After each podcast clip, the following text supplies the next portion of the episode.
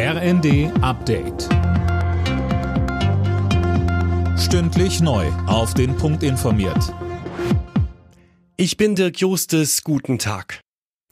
Der Einbau reiner Öl- und Gasheizungen soll schon ab dem nächsten Jahr verboten werden. Wie die Bild berichtet, will Klimaschutzminister Habeck nur noch neue Heizungen erlauben, die zu mindestens 65 Prozent mit erneuerbaren Energien laufen.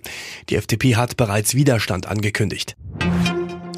Für rund 180.000 Beschäftigte der Deutschen Bahn starten heute die Tarifverhandlungen. Die Eisenbahn- und Verkehrsgewerkschaft fordert einen Lohnplus von 12 Prozent, mindestens aber 650 Euro mehr im Monat bei einer Laufzeit von einem Jahr.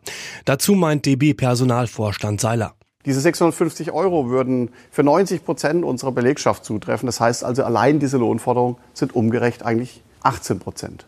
Dazu kommen große Strukturforderungen quasi die komplette Überarbeitung unseres Tarifvertrages und 57 Einzelforderungen mit einem Gesamtvolumen von circa 25 Prozent.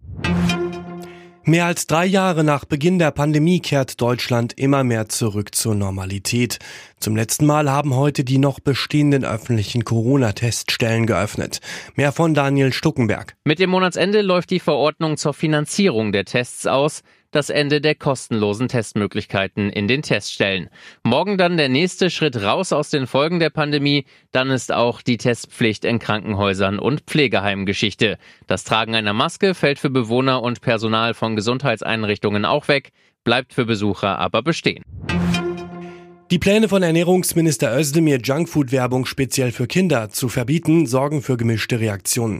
Lob kommt von der Deutschen Gesellschaft für Kinder- und Jugendmedizin. Lebensmittelindustrie und Werbewirtschaft warnen hingegen vor einer Überregulierung. Alle Nachrichten auf rnd.de